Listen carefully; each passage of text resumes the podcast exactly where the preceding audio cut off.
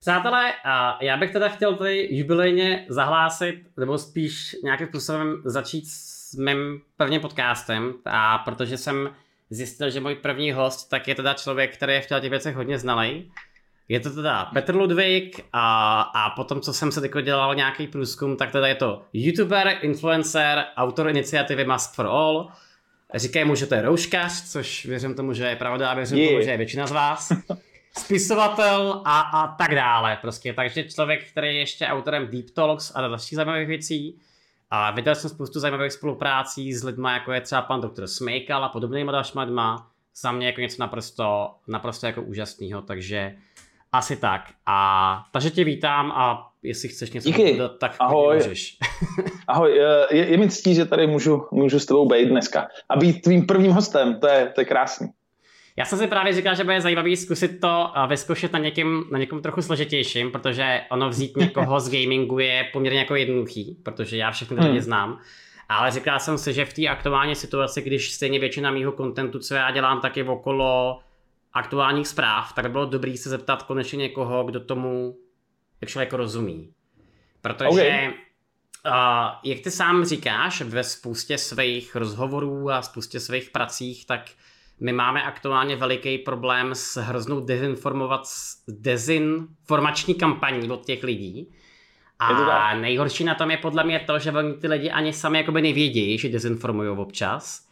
Hmm. Takže spíš asi můžeš klidně třeba začít s tím, jak ty to třeba vnímáš, toto, jestli se to třeba nějak zlepšilo od toho března, nebo je to ještě jako horší třeba. Ale eh, já jsem tohle téma zrovna dneska řešil eh, ve svém podcastu s Věrou Jourovou, která je eh, eurokomisařka, je to vlastně místo předsedkyně vlastně v, v Evropské komisi, takže okay. druhá nejvíc postavená vlastně paní v, v Evropské unii a je to ohromný téma, protože ty dezinformace nás opravdu ničej a týdně vychází prostě stovky článků o tom, že covid neexistuje, nebo že to je chřipečka, nebo že roušky nefungují, nebo že se člověk v nich dusí a vychází různě takový ty konspirační videa, jsme všichni jich viděli tunu, jo, kde prostě nás přesvědčují, že nás se snaží Bill Gates očipovat uh-huh. a těch uh, věcí je strašně moc a je to podobně, jako když si děláme srandu z Američanů, že věří tomu, že země je placatá, tak mně občas přijde, že Češi se dostali na podobnou úroveň dneska uh, víry uh, v takovýhle naprostý nesmysly. OK.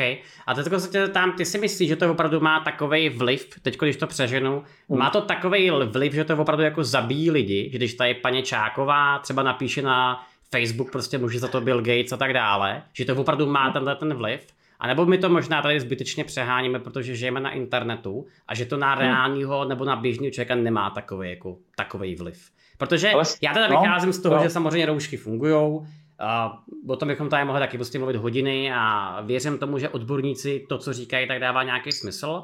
Ale spíš teďka mě jako zajímá z tvý pozice, jestli si fakt myslíš, že tato ta jedna věc je tak zásadní, abychom si ji museli mm-hmm. jakoby zabývat.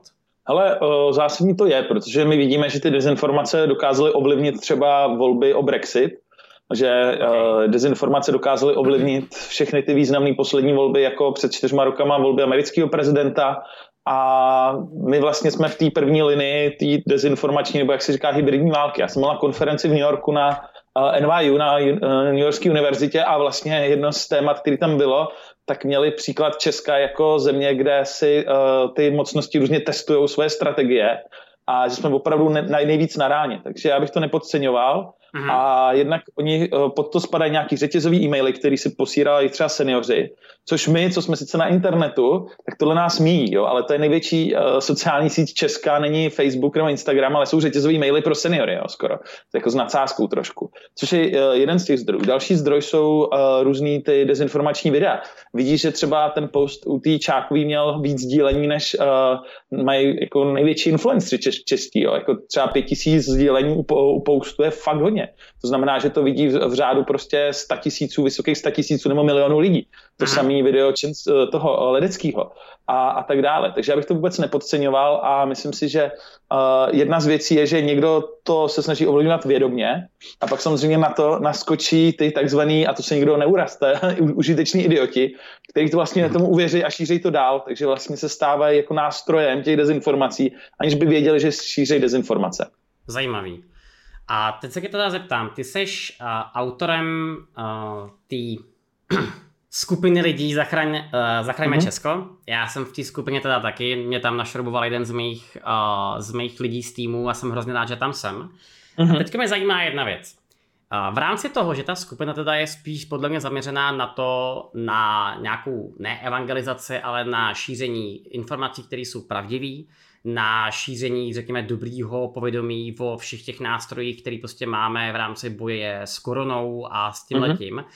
Nestalo by teda za to zkusit trochu rozšířit tuto působností skupiny i na to ve smyslu řekni babičce, že tohle je fake?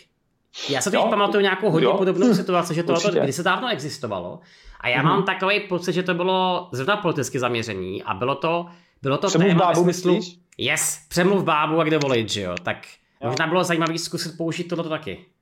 Ale rozhodně, jo, jako uh, já myslím, že každý člověk, který uh, dneska se mu podaří změnit názor a mě denně chodí, opravdu denně, třeba včera mě přišlo několik zpráv lidí, že se mě omlouvali, že třeba mě hejtovali, že mě nevěří a teďka už uvěřili tomu, že to je fakt problém. Takže za mě každý člověk, který uh, se přepne z, tý, z toho popírání do toho, že to začne brát vážně, tak vlastně se počítá, protože my v mhm. těch nemocnicích opravdu počítáme uh, poslední lůžka a půjde opravdu od dny. Jo? Takže uh, opravdu zodpovědnost dneska každého z nás je podstatná a opravdu vysoká část ještě Čechů dneska uh, to popírá. Takže rozhodně každá snaha, která lidem pomůže vysvětlit, jak to doopravdy je, tak se vítá.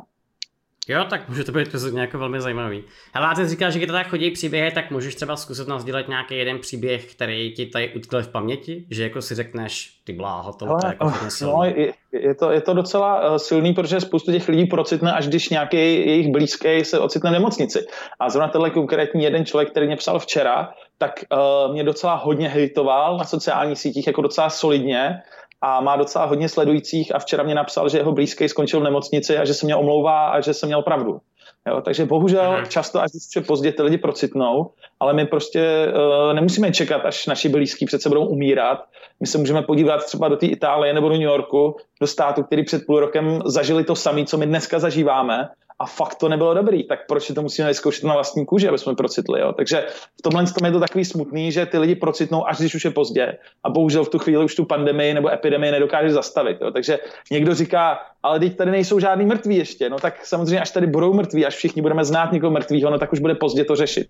Jo? A Rozumím. mezi náma teďka tenhle týden už jsme se dostali přes 100 mrtvých denně což když si to porovnáme s Amerikou, která má 32 uh, nebo uh, 320 milionů obyvatel, tak je to jako kdyby v Americe umíralo 3200 lidí denně, což se nikdy nestalo. Takže my už po, porážíme Ameriku teďka v tom denním přírostku mrtvých a samozřejmě ty prognozy jsou takové, že třeba za uh, měsíc těch mrtvých bude až tisíc denně jo, což je jako kdyby v Americe umíralo uh, 32 tisíc lidí, což je úplně šílený. Takže je potřeba ty čísla dávat do kontextu a trošku nad tím přemýšlet právě z toho epidemiologického pohledu, z pohledu dat. Já mám vystudovaný uh, Information Data Science, takže vlastně uh, data jsou moje jako uh, obor, který jsem studoval. Jasně. A je potřeba umět předpovídat exponenciálu. Jo. Prostě to, že dneska, když je 100 mrtvých, neznamená, že za měsíc jich bude 105, a že jich opravdu bude jako uh, řádově víc. Mm-hmm.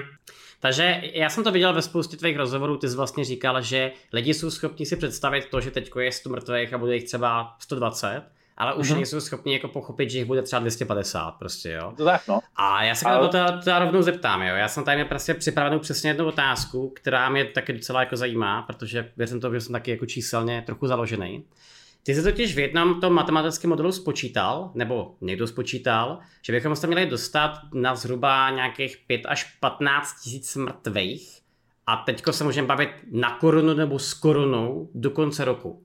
A mě by mhm. teďka jako zajímalo, jestli můžeš třeba zkusit jako nějak detailně vysvětlit, jako kdo to spočítal, jak to spočítal mm-hmm. a co za to může prostě. Jako, to číslo Ale, je eh, šílený, to vezmeme prostě v tomhle tom, jo. No, a tohle se vím, že to je číslo, na kterém se shodlo osm těch předních vědců, kterými jsme oslovili. Byl tam epidemiolog, byl tam, máme tam virologa, máme tam předního infektologa, máme tam lidi z CERGE, ekonoma Steinera, který je jeden z nejlepších českých ekonomů a Aha. pracuje v zahraničí, máme tam rektora ČVUT, máme tam Danu Drábovou, takže tyhle lidi se shodli, že ten úhrn bude 5 až 15 e, tisíc A zároveň někteří z nich eh, ještě tvrdili, že to bude víc, takže těch 15 tisíc je to, na čem, na čem se všichni shodli, ale někteří říkali, že to bude pravděpodobně ještě víc. Takže mám tam odborníky, kteří říkají 20-30 tisíc.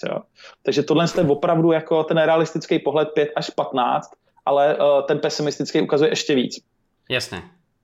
A myslíš si, že se a... to může stát teď je v obráceně? Že jakoby to přehání. Že bude míň. Bude to, bude to třeba Když se mrknu na ty psi. aktuální čísla, jo, tak se pojďme podívat, kolik je teď v tuhle chvíli podle těch statistik, tak se blížíme dvou tisícům. Jo? A mhm podívej se, že před deseti dny jich bylo 500, jo. takže jako o, opravdu pokud teďka máme 2000, no tak do konce roku těch 5000 bude jako stoprocentně. To už ani jako, pokud se nestane nějaký zázrak vyloženě, tak 5000 uh, máme do konce roku určitě a já se teďka spíš přikláním, že to bude spíš k těm 15 tisícům. Rozumím. Bohužel, je to strašný. Je to strašný. ta situace jako je dost šílená a budeme se s tím no, nějaké popasovat. A ona je šílená i v tom, že vlastně budou umírat nejenom lidi s a na covid, Tohle to mimochodem uh, je trošku blbost, jo, protože já říkám ze srandy, že uh, s novičokem se taky umírá uh, s novičokem, nebo víš, jakože kápu, na rakovinu taky lidi umírají s rakovinou, protože nakonec umřou třeba na zástavu srdce. Takže tady to s nebo na covid je trošku nesmysl. Prostě ty lidi by jinak neumřeli. Prostě kdyby nechytli covid, neumřeli by. Takže v důsledku covidu zemřeli. A je úplně jedno, jestli nás pod uh, okolo nebo jakou tam dáš předložku. A i z těch pitev z Německa třeba víme, že opravdu 80% lidí, kteří zemřeli, tak ta příčina byl přímo COVID. A často to taky poznáš s tím, že si porovnáš roky mezi sebou. Jo? Takže když si třeba porovnáš, kolik lidí zemřelo v New Yorku uh, v Dubnu, loni, předloni a letos, tak uh, letos to vyskočilo prostě, že umíralo třeba denně šestkrát víc lidí než loni a předloni.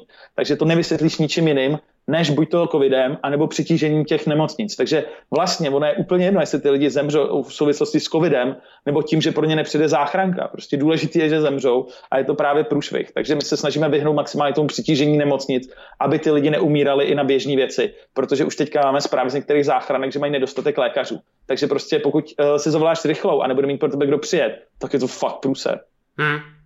No, já samozřejmě jako vnímám, že ten největší problém, který tady vzniká, tak je to, že ne, že bychom jako nezvládli ty lidi ošetřit, ale že může se stát situace, že nezvládneme ošetřit lidi, který potřebujeme ošetřit i na jakoby jiný jiný nemoci než, než na koronu, no. jo.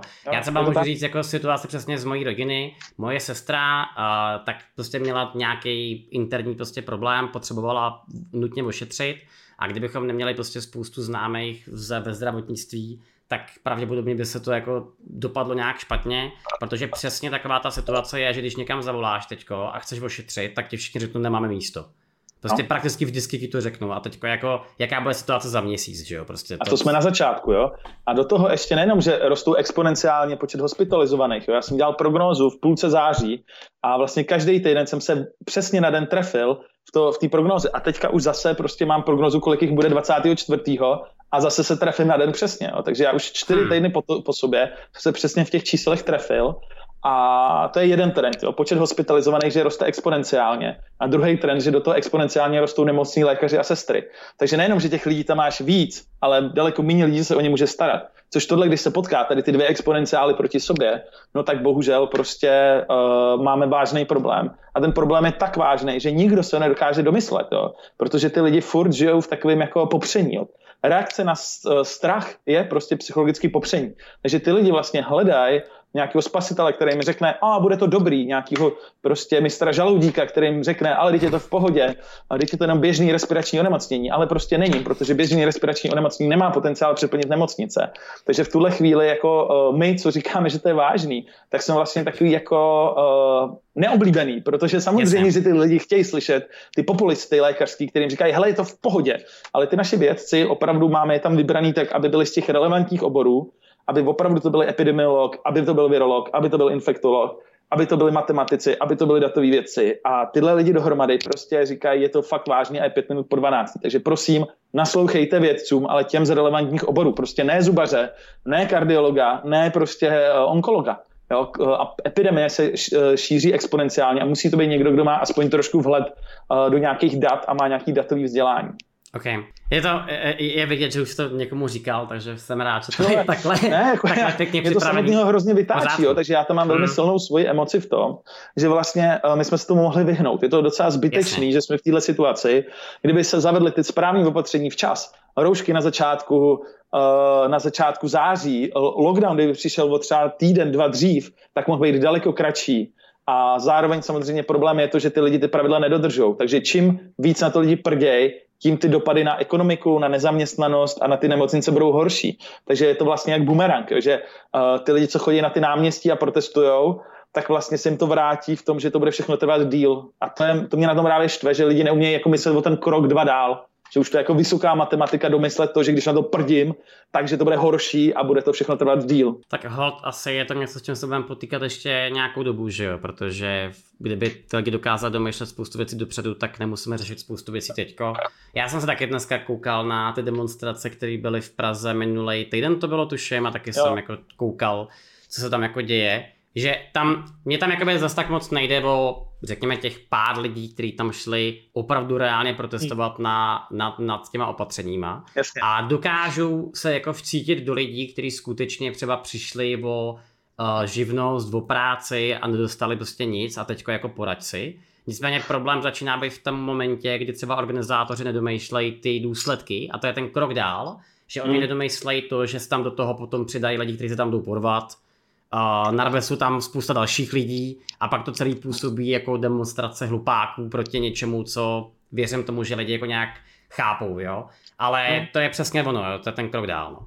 V tomhle. No a hlavně je tam i o tom, že prostě fakt je potřeba to domýšlet, že když třeba zpěvák, ale Ilona Čáková řekne lidem, ať nedodržují opatření, a lidi to nebudou dodržovat, tak první, co se stalo, že zakázali veřejné akce, tudíž jí zrušili koncerty.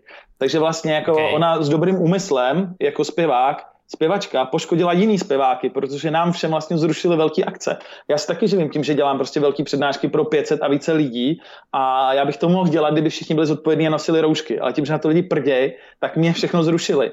A to samý těm zpěvákům. Takže vlastně ta kultura to dostala strašně moc uh, v první jako, řadě. Sežrat, dostala to největší show, hmm. ale kvůli tomu, že některý jiný umělci řekli, ať na to lidi prděj, což je největší paradox. No a to, to, je, to je potom zase jako k zamyšlení, tak ono zase je zajímavé jakoby zjistit, že na Ilonu actually jako se chodí lidi ještě si poslechnout.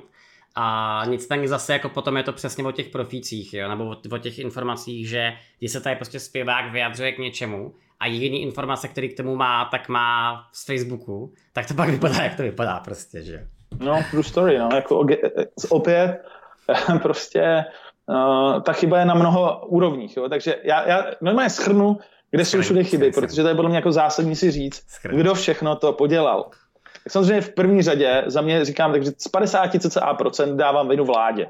Jo, protože vláda jakoby, byla pomalá v rozhodování, blbě komunikovala s lidma, často se chovala populisticky, vy typu byly volby, tak před volbama nic nebudeme zavádět a tak dále. Takže 50% za mě jde za vládou, prostě bez diskuze.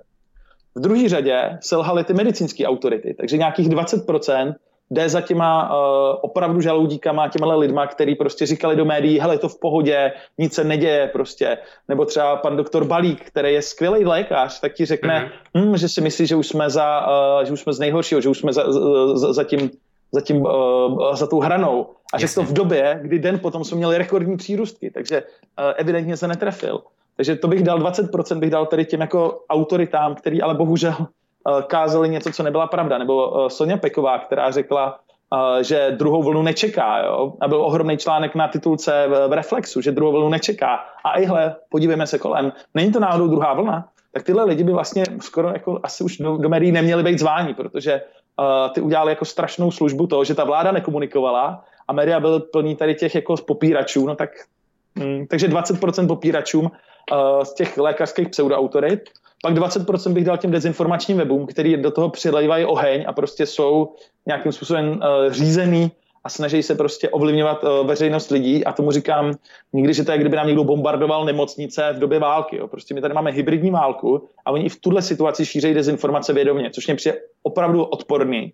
20% dezinformátorů, takže 50% vláda, 20% pseudoautority, 20% dezinformátoři a 10% pojďme si říct, že si za to taky můžou lidi, jo, prostě obyvatelstvo, prostě pokud to někdo nedodržuje, tak ano, může se vymlouvat, že vláda jedná blbě nebo že komunikuje blbě, ale sakra, jsme taky jako rozumný tvorové, homo sapiens sapiens, tak bychom mohli být trochu rozumný a prostě nečekat, až na to vláda nařídí a začít se chovat sami dobře. Nosit roušku ještě než to je nařízený, nebo prostě se vyvarovat nějakým kontaktům. Takže 10% dáváme jako i na eh, vinu prostě obyvatelstvu, že i když vědělo, jak se má chovat, tak prostě jsme na to prděli, no. Mm-hmm. To je jako skradl to moc pěkně teďko, no. Já, já už jsem samozřejmě slyšel spoustu takových těch uh, modelů, že kdybychom třeba řekněme nechali roušky přes léto a nechali to čistě jako doporučení a ne jako přikázání, tak by to lidi vzali, protože by se nejednalo o nařízení, potom nic a pak zase nařízení, že to byl hmm. ten švédský model. Pak jsme tady viděli spoustu jako ještě jiných uh, variant, že za to samozřejmě může jako ze 100% vláda, což je teda jako hloupost, protože tak to sám jako hezky pojal, ale ono je docela těžký populisticky tohle to říct. Chceš, chceš dobře vidět, chceš dobře vidět, chceš dobře vidět. Tak já teda se rovnou vrhnu na tuhle věc a mám samozřejmě otázku na to, co se děje dneska, jo. A teda nebudu počítat ty mýmy, který lítají dneska celý den okolo uh, pana Primuly, pana plukovníka. Hmm tak mě zajímá, jaký na to máš jako celkový názor, jo? protože my jsme před pár dny jsme ohlásili takový ten polo-lockdown, já tomu teda budu s dovolením pro zjednodušení říkat lockdown, protože on to je jako reálně... tomu lockdown, to, že Andrej nechce, aby jsme tomu říkali lockdown, neznamená, že to není lockdown, jo? tomu poradil okay, pravděpodobně okay. Mára Prchal, který samozřejmě jako, uh, já chápu, proč nechtěl, aby tomu říkali lockdown, ale je to lockdown prostě, je to je to prostě nějaké omezení volného pohybu, je to lockdown, OK. Pokud to štěká jak pes, uh, smrdí to jak pes, tak je to pes. No. To je dost dobrý point. A mě zajímá, jestli si ty myslíš, že tohle bude mít nějaký uh, vliv, teďko tím myslím ta situace okolo mhm. Primuly, na ten celkový další vývoj, jo. Protože když to vezmeme, tak teďko je situace, že lidi jsou, už bych řekl, jako mimo, jsou naštvaný, vnímají, že to je pořád všude. Moje diváci jsou taky naštvaný, protože já tady pořád taky řeším koronu, protože není skoro co jiného jakoby řešit. No, a no. teď mě spíš jako zajímá, jak ty to vnímáš. Za prvý, hmm. jestli si myslíš, že ta rezignace nebo to, to násilné rezignování tak je oprávněný. A za druhý, jaký si myslíš, jestli na to budeš, jaký na to budeš, jaký by to mohlo mít jakoby vliv na nás. A za třetí, kdo tam bude jako teďko místo pana Primbuly. Těžké otázky, kamaráde. Těžké otázky, já jsem připravený, Ale, já vím.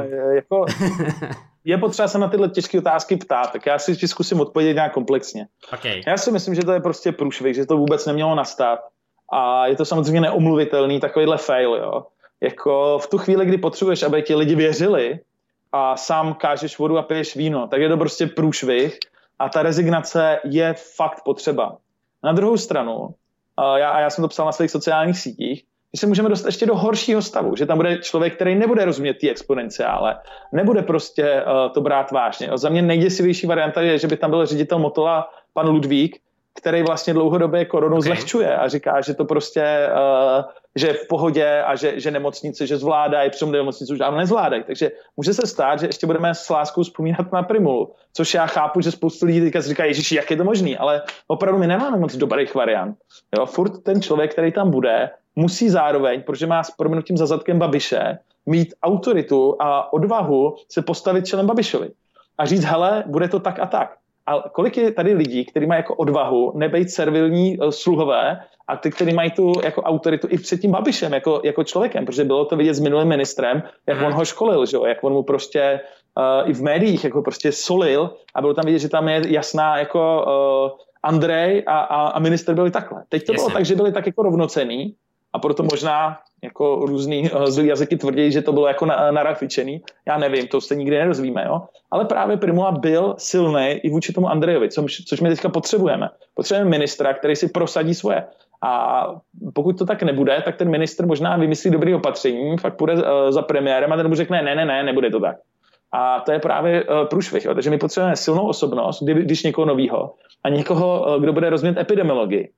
Aha. A bohužel, jako v českém rybníčku, ty lidi, kteří by tohle splňovali, mě napadá jenom jeden jediný z těch, z, těch, eh, z těch lidí.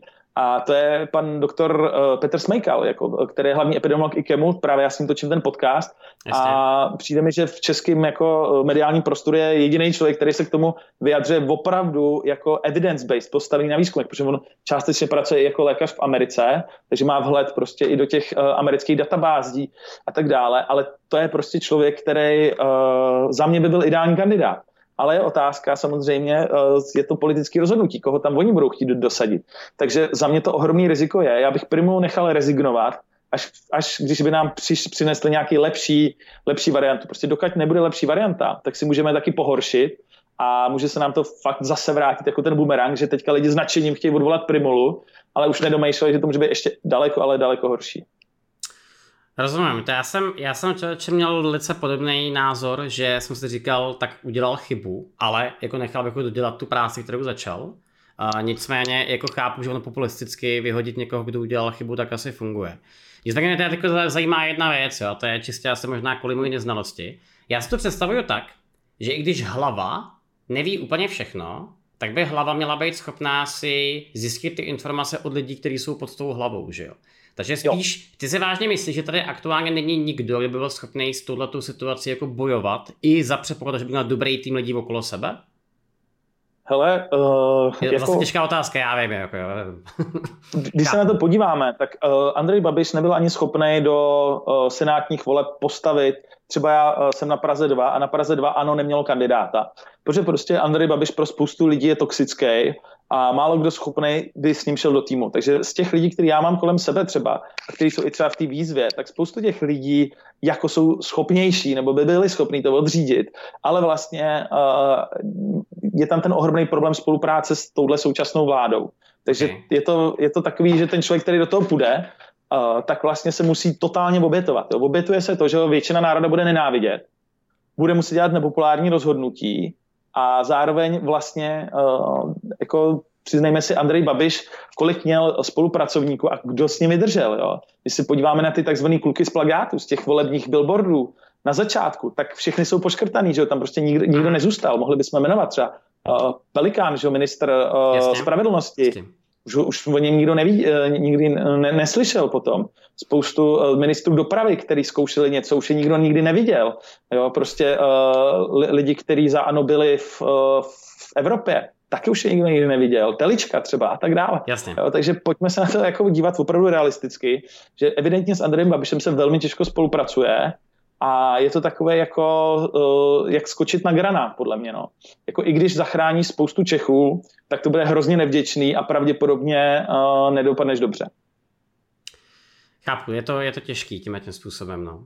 Tak hmm. já bych teda jenom když tak poprosil potom moderátory, jestli dokážeme z chatu vytáhnout nějaký zajímavý otázky, tak klidně mi je semka naházejte. Já tady pak vidím nějaký v donatech a tak, tak to tady projdu. Ale máme toho ještě dost, protože když jako tady narážíme na tyhle ty věci s vládou, tak mě zajímá jedna otázka, na kterou se budu ptát asi každýho. A to mm-hmm. je a Ferryho Instagram. A mně přijde, že je strašně zajímavý, že to tam minimálně v, jakoby v rámci mojí cílové skupiny, která se na mě kouká, mm-hmm. a lidí, který já vnímám, tak naprostá většina lidí, kteří vnímají uh, informace, tak mm-hmm. je mhm. vnímají z Ferryho Instagramu. Mm-hmm. A mě teď jako zajímá, zaprvé jak jsme se dostali do situace, že lidi vnímají víc Instagram jednoho poslance, než já nevím, noviny nebo zprávy, nebo proč to není, není nějaký web. Ale chápu, no. že ty mi to jako neodpovíš na tohleto. Jo, já to klidně na to odpovím.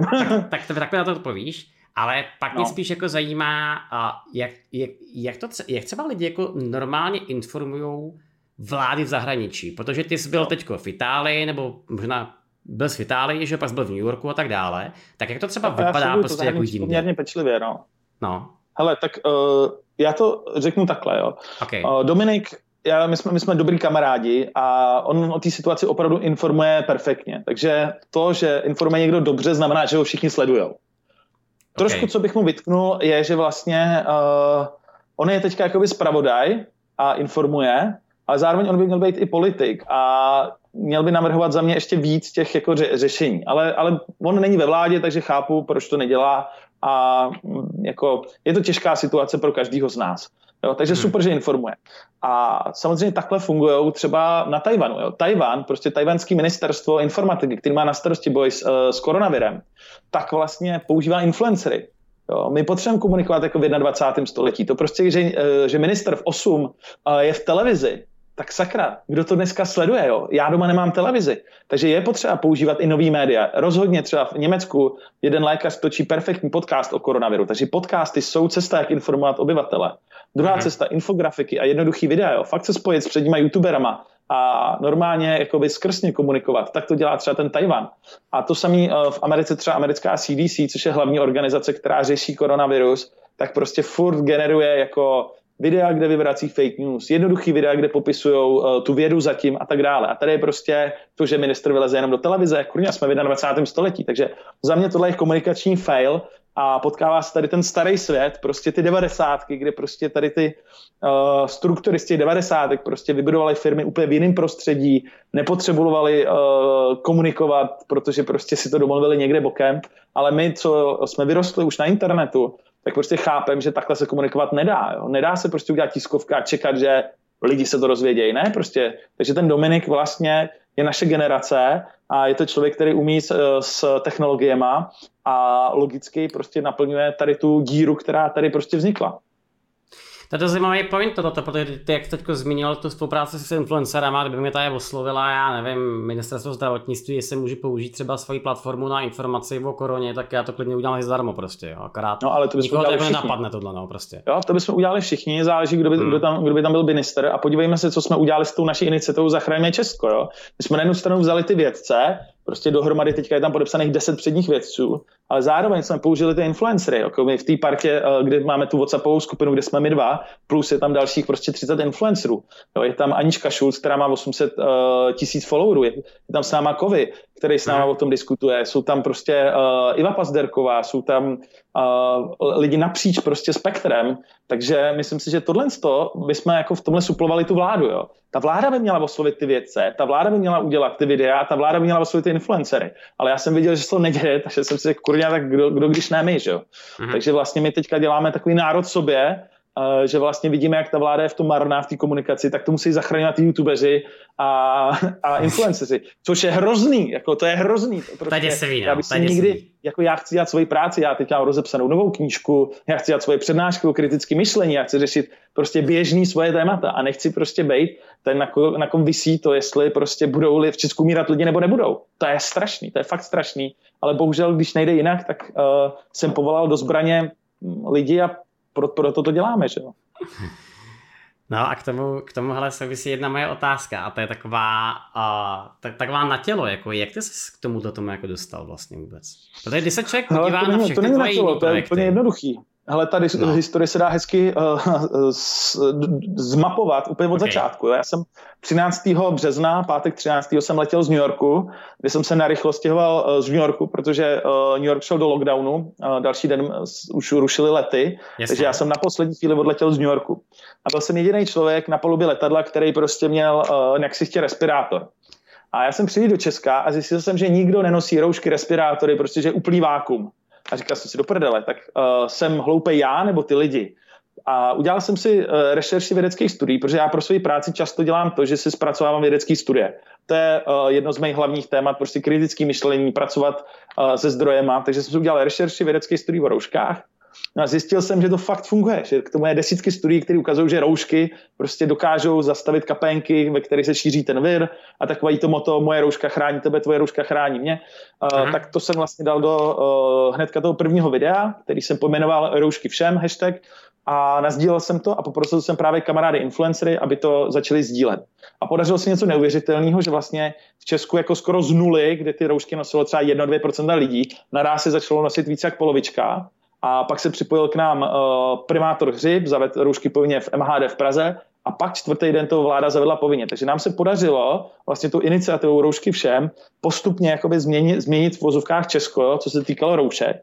A já jsem hnedka v tu chvíli se spojil s direktorem ČVUT, Eh, s panem Ždímalem z, z Akademie věd, který ty věci materiálově testuje na Akademie věd mm-hmm. a plus eh, s, s jedním s virologem, s panem doktorem Pavlíkem a vlastně udělali jsme uh, skupinu odbornou COVID a jsme ji pojmenovali a rozhodli jsme se, že tohle dostaneme do světa, takže jsme udělali hashtag Masks for All kampaň, Natočili jsme takovýto video, kde tam mluví uh, Aneta Kernová, jasně, taková ta jasně. Češka, mluví anglicky a je to o tom, že Čechům se daří. Takovou to hudbu pěknou, já vím, viděl jsme asi všichni. Uh, to video a ten hashtag, ten, ten hashtag měl reach 1,3 miliardy uh, lidí. To video se dostalo do hlavních zpráv na BBC, na CNN, zmínil uh, to moto uh, zmínili i v Bílém domě na briefingu, to moje rouška chrání tebe, tvoje rouška chrání mě. Takže za mě to byla největší věc, na který jsem pracoval. Takže já už půl roku jsem v těch vědeckých skupinách v Česku i potom v Americe, protože my máme i tu komunitu Masks for All v Americe. A já mhm. tím, že jsem studoval ty datové vědy, že mám vlastně vystudovaný VUT a moje, moje uh, diplomka byla na modelování a simulace komplexních systémů, což uh, je třeba epidemie,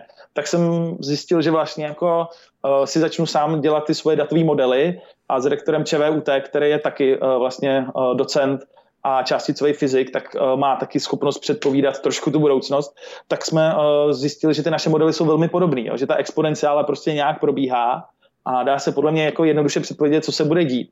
Takže my už půl roku vlastně jako říkáme uh, stabilně každý skoro co dva dny nějaký post na Facebooku, co se bude dít a vlastně skoro ve 100% jsme se s rektorem prostě trefovali. A vůbec nechápu, proč tyhle predikce neměla vláda. Asi prostě za nima nikdo nepřišel, nebo nechápu. A tohle je právě jako průš, průšvih, že vlastně ty data tady byly a byly tady hrozně dlouho a byla tady ohromná činnost. No, tak to je, já jsem právě chtěl teď jako pochopit, jak ty, ty se k tomu dostalo, jo, protože tam mě působí spíš jako takový ten no, datař, když to řeknu, ale jsem říkal sakra, no, tak člověk, jako, který píše knihy, no. tak já jsem z takovýhle situace. Jako, Pra, ale právě eh, zajímá se to těžký, třeba v těch rozhovorech, když mě se ptají, jako co, co děláš, jo, tak Aha. já to dělám fůru jednak podnikám a mám 35 lidí ve firmě, takže se živím tím, že jsem prostě podnikatel a, a řídím firmu. Druhá věc, dělám podcast. Další věc, uh, napsal jsem knížku. Další věc se věnuju mhm. těm datům a vlastně skoro každý klient, který ho mám na konzultace, tak vlastně dřív nebo později se dostaneme k datům, protože když dělám management consulting a moje klienti jsou ředitelé firm, tak dneska se prostě business dělá postavený na datech. Uh-huh. Jo, takže ono to vlastně, eh, když se na to podíváš jako do detailu, tak ono to do sebe zapadá ale bohužel jako z těch sociálních sítích, jako když mě lidi znají jako spisovatele, který napsal konec prokrastinace, tak si říká, jako, co teďka kecá tedy do nějaké epidemie. Ale jako Jasně, no. pod povrchem toho všeho je téma kritického myšlení, práce s těma faktama a to dělám prostě stabilně nějakých 10, 10 let minimálně. Jo. Takže jako ta expertíza, za mě je to furt ta samá, práce s, s vědeckýma studiama a zjednodušování těch studií lidem a vyvozování z toho nějakých, uh, nějakých jako ucelených konceptů. Ok, tak to je samozřejmě jako velmi velmi zajímavý. A teďko, co je, co je na tomto jakoby to, to nejméně vtipný, tak je to, že i přes všechny a tyhle ty, a, řekněme, situace, přes veškerou tu, veškerý to nošení roušek a respirátoru a tak dále, tak se ti hmm. stejně podařilo chytit koronu. Ty jsi s tím no. prošel. A teďka mě spíš jako zajímá takový ten argument, že uh, já jsem viděl Ludvika, měl korunu, nic mu není, co teďko jako s tím, jo. Já si myslím, že to dokážeme jako odvodit, není ale... tak složitý přece spíš, argumentovat, jo. Spíš, spíš teďko mě jako, jako zajímá, jestli teda ty můžeš nějak tady třeba lidem, kteří to neumí představit, jenom vysvětlit takovou hmm. tu tvoji cestu tou nemocí, prostě jak se to projevovalo a tak dále v tomhle. Ale já jsem někdy od půlky září sdílel to, že nosím všude respirátor. A já jsem v tom byl fakt zodpovědný, jo, že třeba do taxíku jsem si ho bral, Uh, měl jsem jako FFP2, dobrý respirátor. Aha. Ale pak jsem šel v sobotu na veganský veletrh, kde prostě celou dobu jsem měl ten respirátor a já jsem tam měl přednášku. A dostal jsem tam jídlo a u oběda jsme si všichni, co jsme tam byli, tak jsme si sundali ty roušky a respirátory Jasně. a společně jsme jedli.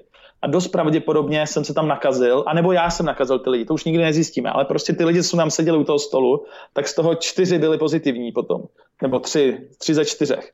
Takže pravděpodobně jsem se nakazil u oběda na veganském veletru, kde jsme si sundali prostě to a jedli jsme spolu což samozřejmě ani uh, jako nemůžeš chtít po lidech, aby jedli v respirátoru. Takže samozřejmě ta ochrana ti třeba snižuje to riziko o 90% nebo o 95%, ale to neznamená, že se nenakazíš. Takže vždycky je nějaká pravděpodobnost, že se nakazíš. Na druhou stranu, uh, ví se, že prostě roušky a respirátor ti dokážou snížit tu virovou nálož. Takže ty, ty mhm. se sice nakazíš, ale to viru dostaneš jenom trochu. Je to podobně jako nemoc ozáření. Jo. Prostě byl rozdíl, když v Černobylu ty borci přímo chodili k tomu reaktoru a byli tam prostě 10 minut, nebo když někdo tam byl minutu a byl daleko. Jo. Takže podobně funguje ten vir, že no, ta virová nálož je podobná jako té dávce ozáření. Takže já díky té roušce a tomu respirátoru, tak jsem pravděpodobně dostal menší virovou nálož, takže jsem dostal menší ozáření a díky tomu v vozovkách ozáření a díky tomu Jasně. jsem měl velmi lehký průběh. Jako u mě to bylo úplně v pohodě. To nebyla ani chřipečka. Jo. U mě to bylo jako nula. Jo. Já jsem byl prostě tři dny trošku, pak pět dní jsem neměl čich a pak nic. Takže z, mý, z mýho pohledu, jako můj subjektivní dojem byl, že korona je vlastně v pohodě. Ale to tak člověk nemůže brát, protože pro mladý je to takováhle jako pohoda, ale 60 plus, lidi, co mají více jak 60 let, tak mají až 30% riziko hospitalizace a lidi třeba nad 70 mají 10% riziko uh, úmrtí. Což mm. jako pokud pro mladý to je chřipečka, tak pro ty starý je to opravdu ebola. Jo? Takže ta nemoc jako, uh, se v různém věku totálně liší a zároveň se liší v, v době, kdy chytíš. V létě ten virus je oslabený, jednak UV zářením, jednak tím, že lidi mají víc vitamínu D, protože mají víc sluníčka a celkově všechny uh, historické epidemie a pandemie tak měly prostě první pík, pak šli v létě dolů a pak se vrátili. A tohle bylo jasné, že se stane u toho koronaviru. Takže vlastně ty, co to chytli v létě, tak jsou v pohodě. Ale samozřejmě, když to chytneš v září, tak je to jako jak štář, když to eh, chytneš v říjnu, tak je to už jako blbý a v listopadu to bude fakt průser. A tohle co se lidi neuvědomují. Že takže uh, vlastně pokud to chytíš v listopadu, tak budeš mít daleko silnější pravděpodobně průběh, protože budeš mít větší virovou nálož, ten vir bude silnější, tu budeš mít méně vitamínu D a tohle dohromady se spojí a vlastně to je ten průšvih, který my dneska máme. Takže nej, uh, jako ta situace se zhoršuje i uh, podle toho uh, měsíce v roce, ve kterém se nacházíme. Jasně. Zároveň teda samozřejmě jako je těžký porovnávat člověka, který mu je 30 je zdravý versus člověku, který mu je prostě víc a zároveň má nějaký no. jako jiný ještě problémy, ať už je No a počkej, prostě já to ti řeknu, já mám kolegyni, Aha. který je 22, zdravá, sportovkyně, nikdy prostě žádný problém a má docela blbý ten průběh, jo. Takže jako uh, nedělejme si iluzi z toho, že i uh, mladí lidi často, a fakt čím dál častěji, protože se blížíme jako do těch blbých měsíců, tak i bude vidět, že mladí lidi budou prostě mít jako vážné problémy a samozřejmě uh, další ohromný téma jsou dlouhodobé následky. Jo. My víme, že ty lidi, kteří to prodělají, tak mají spoustu z nich neurologické následky, že mají prostě únavový syndrom, že mají blbý soustředění, potom, že mají takzvaný brain fog, jakože se nedokážou soustředit. Já mám uh, slečnu, co mě psala, mladá holka, která mě psala, že prostě uh, koronu měla před čtyřma měsícema a teďka se nedokáže vůbec soustředit, ani na díl seriálu nedokáže v kuse koukat. Jo. Takže jsou tady jako dlouhodobý následky, které my ještě nemáme proskoumaný a prostě to hazard uh, to pouštět takhle do populace a čekat, že to skončí dobře. Takže i když to přežiješ, tak je možný, že budeš mít prostě nějaký trvalý následky. Takže bych to nepřirovnával v tomhle křipečce, ale třeba k borelioze. Jo. Borelioze mm. taky proděláš a vlastně jako uh, ta, máš ten nějaký flajk a pohoda, jo. ale pak zjistíš, že prostě pět let potom jsi unavený, jak nebyl. A to je právě ten problém, jo. že my jako nedokážeme předpovědět, jaký budou reální dopady korony jako doopravdy, uh, dlouhodobý. Takže já jsem se tomu snažil vyhnout, jak čert kříži, bohužel jsem to chytil, teď už s tím nic neudělám, ale zároveň ten moment, kdy ti přijde ten pozitivní test, tak bych nikomu nepřál. Takže pojďme se tomu prostě vyhnout a jako zbytečně to eh, nehazardujme se svým zdravím. Jo. Prostě mm, jako je, je, to škoda to riskovat. To je masakr. A to si určitě tady vyděsil lidi uměl, tak to je jako celkem jako pochopitelné. To není děs, děsení, kamaráde, a... to je právě důležitý, uh, že mě lidi podezřívají, že děsí pravdu v tomhle, jako to, to je jako realita, celkem. Hele, uh, já to předávám k tomu Titaniku, jo. Prostě Titanic se řítí na ledovec a ty borci na přídi už to vidějí, což jsme my datové věci, už vidíme, Jasně. jak to uh, uh, se řítí. No tak začneme křičet prostě ledovec a teďka někdo by nám řekl, ale nepanikařte. A my bychom prostě viděli, jak se k tomu blížíme, tak už jsme říkali, to je ledovec, před námi je ledovec. A ty lidi by nám říkali, ale nepanikařte, nepanikařte, teď v klidu. Kamarádka, která je trošku ezo, říká, teď se nakaze jenom ty, co na to věřej. Jo, jasně, takže vlastně jako jasně. to, že upozorňujeme na riziko, neznamená, že se snažíme lidi vyvolávat paniku, ale že se snažíme realisticky popsat budoucnost, aby jsme si ji právě mohli vyhnout. Takže já budu daleko víc v klidu, když budu vědět, co se bude dít, proto nosím i třeba eh, pás v autě, jo? prostě eh, je to stejný důvod. Není to tak, že bych byl v panice, že si beru pás, ale prostě zodpovědně se nechci zbytečně zrakvit. Já se ještě zeptám v rámci těch mladších hmm. Ročníků, tak mě zajímá jedna věc. Já se pamatuju, když jsem někdy v Dubnu procházel všechny ty velké statistiky světový, kdy snad světově, tak se nakazilo asi 10 jako doslova opravdu jako malých, malých dětí. Že to byly třeba roční, dvouletý, tříletý a tak dále. A mě teďka zajímá, máme třeba vůbec v Čechách nějaký takovýhle případ, že by se fakt nakazila nějaká malá holčička nebo nějaký malý kluk a mělo to nějaké následky? Jen mě to jako čistě no. zajímá, protože jsem nikdy nic v médiích neviděl, nikdo o tom nemluví. Všichni no, říkají, umírají starý to řeknu no, takhle. A jako... teď si vím, že my nevíme. Jo. My nevíme, okay. když třeba dneska to chytí kojenec, tak jestli třeba nebude mít nějaký uh, za pět, deset let nějakou jako anomálii. A to se ukázalo v té Itálii, jo, že prostě nějaká úplně naprosto ojedinělá porucha se u těch dětí, kteří to jako prodělali a byli v pohodě, projevila jako znásobně větším procentu. Jo. Takže tohle jsou přesně věci, které my nedokážeme říct. A nedokážeme říct, že třeba ty lidi, obrazně řečeno, budou mít třeba po 20 let dřív potom Alzheimera nebo něco. Jo? To nedokážeme dneska říct, proto já bych se tomu fakt vyvaroval. A dokud o tom viru nic nevíme, tak bychom měli k němu mít velký respekt. A nemůže prostě lékař, který jako rozumí medicíně říct, jako, že to je běžné respirační onemocnění, protože žádný z těch dat a žádný z těch výzkumů neříkají, že to je běžné respirační onemocnění. A tohle mě na tom štve, jo. že vlastně uh, minimálně by ty lidi měli mít pokoru a říkat, hele, dávejte si bacha, nevíme. A ne, že prostě je to v pohodě. To prostě je nebezpečný. To je jako, to je jako šíření poplašní zprávy v tom, že někdo říká, že hoří a nehoří, tak je podle mě to samý říkat, že nehoří, když hoří. Jo? Je to vlastně ta samá uh, analogie. A myslím si, že právě uh, tohle je ten problém, proč jsme v takovém průšvihu. Protože spoustu lidí chodilo a říkalo nehoří, nehoří a ono už hořelo. OK, OK. To je dost dobrá analogie. Ono je, ono tohleto nevidění je takový špatně pochopitelný prostě pro normálního člověka, no. Takže potom jakoby samozřejmě to chápu, ale někde to bude muset vysvětlit, no. V, v rámci toho, co se teda teď ale děje, když ty tady argumentuješ evidentně teda správně, matematickými modelama, které jsou přesný, kdy se nějakým způsobem exponenciálně zvyšuje ten počet hospitalizovaných a zvyšuje se počet těch mrtvých a tak dále, dobrá trefa, tak teď hmm. spíš zajímá, má vůbec teď ještě smysl ty roušky nosit? No rozhodně. Teďko čistě. Já, já teď jsem to myslel jakoby v situaci, jo. když to porovnám, jestli to má teď ještě vůbec smysl, anebo jediný, co teď má smysl, tak je lockdown. To jako Ale uh, samozřejmě uh, lockdown je důležitější. Jo, prostě co nejmíň, jako jsou tady mladí lidi, tak přátelé, ty kalby, prostě chvíli oželíme. Jo, prostě jako uh, hlavní je se nepotkávat s lidma, protože sorry, ale mladí jdou kalit, oni to pak přežijou, ale nakazejí svoje rodiče nebo svoje seniory ve, ve své domácnosti. A to mm. jsou ty lidi, kteří umírají. A prostě nikdo nechce zabíjet své babičky a dědečky. Takže prostě chvíli ožili ty kalby, anebo prostě potkávání lidí a vyhnout se tomu, jo, protože to je to jediné, co můžeme udělat. Nebo to hlavní. Hlavní je prostě nepotkávat lidi. To je to, čemu říkám osobní lockdown. Nečekat, až nám vláda eh, zakáže vycházet, ale prostě být doma. Máme technologie, tak můžeme hrát prostě hry, můžeme spolu takhle uh, být online, jo, takže to přežijeme. Je to stokrát jednodušší než před deseti lety, takže pojďme prostě zůstat chvíli doma. To je první věc. A ta druhá věc, když už někam sakra musím, tak si musím vzít tu roušku, protože když někoho potkám, tak největší riziko je kapenka cizího člověka.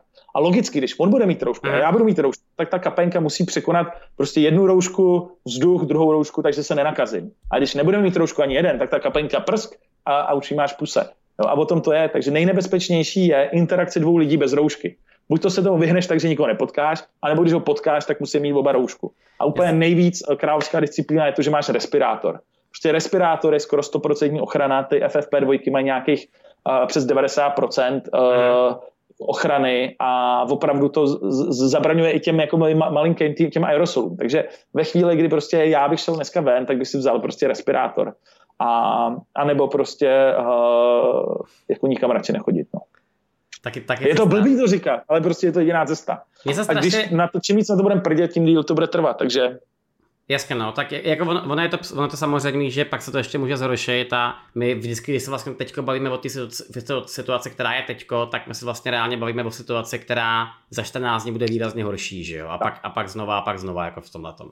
A jinak super rozhovor, díky, díky, že jsi mě pozval, moc si to, Moc si to užívám vlastně, tu diskuzi. Hele, úplně v pohodě, mě k tomu upřímně donutil, donutili moji diváci, jo, takže máš fanoušky i, i tady. A já jsem jako zase rád, že Ono, ono totiž je daleko, daleko něco jiného mluvit o tom člověkem, který actually jako v tom žije, de facto, jo, protože ono, i kdyby, i kdyby třeba, třeba teďko řekl, že pokud si nebyl kovaný v tyhle, těch, v tyhle věci v březnu, tak to za těch půl roku, co to člověk jako řeší, tak už jako tak nějak tuší od něco málo o epidemiologii, něco, něco málo o tom, o přenášení nemoci a tak dále. Takže hmm. za mě tohle je jakoby hrozně hrozně příjemný. Tak, a mám tady jo, jednu otázku. ještě bychom možná mohli říct, koho má smysl teďka poslouchat, tak rozhodně okay. doporučuji Patrika Kořenáře, který točí Jasně. skvělý YouTubeový videa. Rozhodně ty poslední dvě, tři jsou fakt pecka, takže Patrik Kořenář. I COVID, co udělal to poslední video o té druhé vlně, tak je naprosto jako evidence-based. My jsme si den předtím i spolu volali, oni posílal ten scénář, ať mu to projdu, jestli tam není něco prostě uh, špatně, takže za to bych mhm. dal taky ruku do bohně. A my jsme na té doméně uh, zachraňme Česko.cz, tak je jednak ta výzva těch věců a jinak se tam udělali sekci těch, těch uh, popularizačních videí, takže jsou tam prostě asi, asi sedm videí, jsou tam moje rozhovory s, s doktorem Smejkalem, je tam právě Patrikovi videa, Kovyho videa a právě to je takový jako uh, centrum, kam se snažím dávat ten dobrý content. Samozřejmě pak tady je ten blbej content, jsou tady videa těch různých jako dezinformátorů, ginekologů, uh, čákových nebo ledeckých a to je právě jako uh, fuh, ale doufám, že tady nás poslouchají trošku soudní, soudní lidé a už pochopili trošku, že je rozdíl mezi třeba Ilonkou Čákovou a s hlavním epidemiologem Ikemu. Že tam nějaká prostě asi pravděpodobnost bude, že uh, jejich názor bude i různě relevantní. Já to mám, já to mám dvě, dvě super otázky. Jo. Proč, proč, když se například zubař podle vás nemůže vyjadřovat ke koroně, protože nemá kvalifikaci na to, protože sice je to lékař, ale je to odborník na něco jiného. Proč se k tomu třeba může vyjadřovat pan docent eh, Petráček, který by je svýho času částicový fyzik? Kde je mhm. vlastně v tom, tom jako rozdíl? Jo? Jo? Petráčková role pana docenta byla v tom, že on na ČVUT má několik fakult a on právě jakoby řídil ty jiný vědce. Tím pádem on právě mají tam fakultu, kde mají třeba právě virologii, mm. na mhm. další fakultě byl uh, doktor Ždímal, takže role třeba moje a pana doktora, pana uh, docenta Petráčka byla ta koordinační, že my jsme dali dohromady ty experty a právě společně jsme jako koordinovali ty věci. Takže my jsme byli jako v ozovkách, naše role byla manažerská, ještě Martin Hausenblas. My jsme byli jakoby tři, co to řídili. Martin Hausenblas, uh, Vojtěch Petráček a já a mm. koordinovali jsme, uh, Vojtěch koordinoval ty vědce, já jsem koordinoval ty influencery, Martin Hausen byla z politiky, zase si volal prostě s Hřibem, s, Evou, uh, s Věrou Jourovou a, a tak dále. A každý jsme tam měli svoji roli. Jo? Takže my jsme spíš byli na úrovni těch koordinátorů a samozřejmě uh, jako rektor má uh, velký, velký jako uh, kapitál sociální, že opravdu má hodně lidí, pokud jasně. Má, zná hodně lidí a je to vlastně uh, i, i, i ta částicová fyzika pro mě je relevantní obor v tom, že uh, je to matematika, je tam prostě třeba modelování těch částic, uh, je dost podobný jako modelování šíření té epidemie. Takže pokud někdo umí modelovat chování prostě částic, tak když si za tu částici dosadíš člověka, tak ty modely nejsou zase tak odlišní. To je ten můj obor, který jsem studoval, jo? modelování simulace komplexních systémů. A je vlastně jedno, jestli ten komplexní systém jsou, uh, jsou prostě lidi ne, ne, nebo mravenci nebo to, ale prostě řídí se to podobnýma pravidlama. Takže za mě jako je důležitý trošku ten uh, background uh, matematický v tomhle případě, když chceš mm-hmm. predikovat něco. Rozumím. Tak to je, to je dost jakoby zajímavý point, že prostě, když máš hlavu, která má lidi pod sebou, který tušejí, tak to je v pořádku. Jo. Tak a protože ty se jako tomu teda věnuješ skoro celý rok, tak má pan Ludvík nějaký názor nebo spíš pohled a podezření na to, kde se teda vlastně ta korona jako reálně vzala? Teďka bez jakéhokoliv bulváru a Nezjistíme. Ale vzhledem k tomu, že uh, se to stalo v Číně a čínský government je největší mistr na světě v ututlávání věcí, ztrácejí se tam lidi, ztrácejí se tam jako docela uh, velký množství lidí, vys typu uh, Ujgurové a, a tak dále. Takže okay. já bych jako čínskému governmentu nevěřil ani nos mezi očima. A bohužel už se nedozvíme, jestli ten vir byl z laboratoře, nebo jestli omylem z té laboratoře se někam dostal, anebo jestli byl z těch netopírů, který nedovařili. S chodou okolností je docela problematický to, že v tom Wuhanu byla ta uh, elitní prostě laboratoř a s chodou okolností to jako se stalo ve Wuhanu což je pro mě jako podezřelý, ale zase prostě ne, nechci být konspirační teoretik. A ten, kdo tvrdí, že ví, tak neví. Jo, tohle je jako základní pravidlo komplexní systému. Jo. Kdo si myslí, že tomu rozumí, tak tomu nerozumí, protože nemá tu pokoru. Chápu, no, to je prostě samozřejmě. Tak hmm. já se teda ještě zeptám, jestli máš ještě čas, protože já to na tebe ale, to uh, hodně teď to jako zajímá prostě. Jo. Myslím si, že tak za tři minutky se mě vybije ta kamera, ale můžu se pak zkusit připojit třeba nějakou jinou, nebo uh, máš tam ještě uh, nějaký dotazy, tak můžeme ještě dva, dva dotazy třeba vzít. OK. Co mám dělat, když jsou moji, tohle to bylo velmi dobrý, když jsou hmm. moji blížní pod vlivem dezinformací? Jaký je nějaký ideální způsob, jak je přesvědčit o pravdě?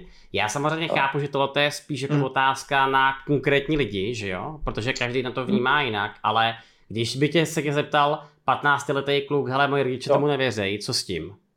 Chápeš, Ale, to myslím, uh, je o tom publikace, která se jmenuje uh, The Handbook of Debunking a je vlastně popsány vědecký studie, jak někoho přesvědčit, kdo třeba nevěří na očkování, uh, že to je blbost, nebo kdo věří, že země je placatá, že, že není placatá. A vlastně je to strašně těžký, jo, protože okay. čím ty víc jako na toho člověka nastoupíš argumentačně, tak se tam objeví něco, co jmenuje backfire effect, který se ještě víc zatvrdí v tom svém názoru. Jasně. Takže ty musíš jakoby chytře, ty musíš jako společně s nima jakoby hledat tu pravdu, ale bohužel k tomu potřebuješ autoritu. A pokud ty jsi třeba syn, tak já vím, že svého otce velmi těžko uh, přesvědčím v, v něčem úplně mm, nevyhroceným a v něčem vyhroceným už jsem úplně bez šance. Jo. Takže já mám třeba kolegy, kteří jsou skvělí, skvělí uh, třeba terapeuti nebo kamarádi, jsou skvělí terapeuti, ale vlastně mají problém jako konzultovat svoje, svoje rodiče, jo, protože nemají k tomu tu autoritu. Tak tohle je těžký a vlastně mm, jako je to ta nejsmutnější věc. Jo. Co dělat s někým, kdo propad tomu dezinformačnímu bahnu a jak mu pomoct když ten člověk nechce, když tomu věří. A mhm. vlastně uh, myslím si, že tohle jako, kdo na to přijde, jak to dělat, tak uh, vyhraje Nobelovu cenu. za mír, klidně bych mu dal. A myslím, že ta jedna z mála cest je prostě neustále uh, trpělivě s těma lidma mile komunikovat a třeba nenápadně mu pustit video od toho Kovyho, nenápadně tohle, nenápadně tohle a jako pokládat dobrý otázky, no, ale ale bohužel jako ta šance, že to bude úspěšný, je, je malá. Já jsem strávil za poslední půl rok fakt stovky hodin, tisíce hodin, desetitisíce možná v, v konverzacích. A já ty diskuze nedělám kvůli těm lidem, s kterými se hádám, nebo s kterými se jakoby dohaduju, ale k těm, kteří to pozorují, aby prostě jako to, takže já to dělám pro tu tichou většinu, která nikdy do té diskuze nepřispěje, ale třeba si čte ty moje argumenty s těma zarytejma těma a třeba díky tomu se změní. Takže uh, myslím, že ty uh, zarytý lidi, kteří popírají vakcíny nebo popírají uh, to, že země je uh, kulatá, tvrdí, že je placatá, tak už jsou trošku jako, mm, jako ztracený v tomhle a měli bychom právě pracovat s těma lidma, kteří ještě nejsou rozhodnutí. Takže třeba s lidma, kteří uh, právě jsou uh, mladší a můžou právě jako mít ohromný dopad, jo? protože prostě já si myslím, že ta budoucnost bude o nás, jako o lidech, který jsme ještě, já se považuji, že jsem ještě mladý kluk, jo? takže uh, já si myslím, že právě to bude hrozně moc o nás, aby my jsme dokázali jako uh, komunikovat a aby jsme dokázali komunikovat uh, s těma lidma, kteří budou ty budoucí lídři. Jo? Takže to, mhm. že třeba aktuálně teďka uh, těžko přesvědčit nějakého seniora, aby, já nevím, nevěřil řetězovým mailům, ale myslím si, že my, co žijeme na internetu, tak už budeme odolnější a já prostě věřím téhle naší generaci, že uh, bohužel, ale korona je teď, no, takže, ale já jsem optimista, co se týče budoucnosti. No to je strašně důležitý, protože kdyby byl člověk pořád pesimistický, tak, no, já jsem, tak by to vlastně jako dělal, že, když to řekněme. Mimochodem, uh, doporučuji, já jsem teďka v neděli vydal video, který se jmenuje okay. Nastavení mysli v době krize a je to vlastně moje hodinová přednáška, kterou jsem odem k, uh, volně ke shlédnutí, která je jenom čistě pozitivní. No, je to o tom, jak zvládat stresové situace, jsou tam nějaké nástroje, uh, tak klidně můžeš dát nějaký odkaz pod video, protože pro mě to je jakoby důležitý téma právě i dávat lidem naději a optimismus v této těžké situaci. Tak to je strašně příjemný. Tak jo, a to já teďka ta poslední otázka, než ti, než ti chcípne, chcípne baterka. Bude mě. Jo. Co dál teďko? Jak, jaký, jsou, jaký jsou tvoje další kroky, co by se mohlo teď jakoby dát, nebo je to jednoduchý. Co ty hmm. máš teď v plánu za týden, dva, tři, čtyři? Já samozřejmě chápu, že ty mi řeknete, že to je podle situace, že jo? Ne, Ale spíš to, mě zajímá, jaký byl další plán. Ale já si myslím, že bychom uh, měli brát, že COVID je prostě maraton, že to není sprint. A já se budu chtít stále věnovat té skupině influencerský, co máme, aby jsme neustále komunikovali, aby jsme prostě aby to neopadlo jako za týden, jsme řekli OK, tak už nemáme co dělat, ale ono je furt co dělat. Takže uh, manažovat a, a trošku jako uh, pracovat s tou influencerskou skupinou, protože to zafungovalo. Jako jedna z mála věcí v té uh, epidemii zafungovalo komunikace skrz influencery. Na druhou stranu budu furt spolupracovat s těma vědcema, protože si myslím, že jako ta skupina, kterou tam máme, tak je jako v Česku jako top špice a už Jasně. nikdo tady jiný není s kým spolupracovat. Takže tahle kombinace influencerů a vědců mě dává smysl. A budu se snažit, uh, pokud bude nějaký nový minister zdravotnictví a bude to někdo rozumný, kež by to byl pan doktor Smejkal, uh, tak se budu snažit jako jim třeba dávat nějaký rady, protože já jsem třeba Primulovi, Babišovi a Hřibovi minulý pátek posílal takovou ucelenou rozsáhlou analýzu o vědeckých studiích o rouškách, s kolegou jsme zpracovali a oni pak pondělí zavedli, zavedli roušky. Jo. Takže uh, evidentně ty lidi jako jsou uh, schopní naslouchat i a myslím si, že potřeba najít tu odvahu i s těma lidma prostě spolupracovat, protože evidentně jako mm, oni jsou taky ztracený. Takže čím víc lidí bude mít tu odvahu něco dělat, i za cenu toho, že to bude nepopulární, tak já si vážím i tebe, že vlastně otvíráš to téma, protože jasně, budou naši followři, kteří vlastně mají jiný názory, ale Ježíš Maria, jo, teď před náma ty generace, které žili prostě v totalitách nebo ve válkách, tak to měli daleko těžší přece se postavit za svoje názory a hodnoty. Takže to, že přijmu pár followerů, mě to, mě to zase tak uh, nemrzí, já chci mít morální uh, čistý svědomí před sebou, že jak se jednou budu podívat, uh, až se jednou podívám do zrcadla, tak si vzpomenu, že v době korony jsem morálně uh, neselhal a že jsem naopak našel tu odvahu něco dělat. A to je pro mě moje hlavní hodnota, která zní, je to citát Edmuna Burkeho, že svět uh, nebude zničen zlými lidmi, ale těmi, co se na ně koukají, aniž by cokoliv udělali. Jo, takže vlastně jako, nebo jiná verze, aby zlo zvítězilo, stačí, když slušní lidé nedělají nic. Prostě my máme průšvih a samo se to nespraví. Takže já vyzývám všechny, dělejme svoje malinký, prostě každý jsme lídr, trošku malý, někdo má 500 followerů, někdo jich má 5000, někdo 50 tisíc, ale každý můžeme něco dělat a je to o nás, nikdo to za nás neudělá prostě, takže kdo, když ne my teďka, uh, co tohle jako můžeme ovlivňovat. Vzhledem tomu, že to za nás neudělá naše vláda, tak asi budeme No jasně, no. takže národ sobě, prostě pojďme, pojďme prostě společně potáhnout za jeden pro vás. Takže díky i uh, skrz koronu jsem poznal tebe, což je taky super, jo. Normálně bychom se třeba nepotkali, jsme taky úplně z jiných bublin a naraz spolu no. takže, hm. Všechno zlý, všechno zlý má svoje dobrý k tomuhle tomu, takže tak já jsem taky musím závěr. Skvělý, takže uh, Petře, já ti moc krát děkuji, že jsi tady uh, strávil tu hodinu s svým dost jako normálnímase harmonogramu, jestli jsi dneska dával třetí rozhovor. A já bych vás to trošku hrabe, ale bylo to, byl to jeden z, uh, z rozhovorů, který mě bavil hodně právě proto, že vím, že tě sledují uh, lidi, kteří opravdu dneska to mají v rukou, jo. Takže uh, pro mě tohle je strašně důležitý. Pro mě je strašně důležitý furt neustále komunikovat ty hlavní myšlenky a tohle je výhoda té dnešní doby, že my můžeme společně prostě, já mám jinou cílovku, ty máš jinou cílovku, ale můžeme spojit cíly. Je to přesně tak, jak říkáš. Já teda vás potom jenom ještě podám, když tak se můžete jít podívat potom i k Petrovi na jeho sociální sítě, protože taky tam šíří šíří slávu, když teda občas některé komentáře jsou dost zajímavý od některých lidí. A to, to je právě no. ta síla a nesíla. Ale zlepšuje se to, hele, čím to je horší, tak ty lidi jako, uh, už jako vyměkli, no, už, už nejsou tak hnusní, hmm. protože pochopili, že to je vážný. Takže já myslím, že za měsíc už bude to. ticho, jako, že hejtři už nebudou, protože uh, už pochopí, že to jako je blbý. No. Ta, ta nálada se tak hodně jo, mění, taky ale je to děkuju, taky, taky si to vážím, super. A vidíš, děkuju, už jsi podcaster fušuješ do řemesla. to víš, člověk občas musí a když tak se třeba můžeme dát za 14 dní třeba nějaký, nějaký Jasně. revenue tyjo, v tomhle tom. Okay. Jak se bude vyvíjet. Tak jo, tak se opatruj, já se loučím a jdu si dát nějakou skleničku nealkoholického vína. Měj se Petře, ahoj. Čau.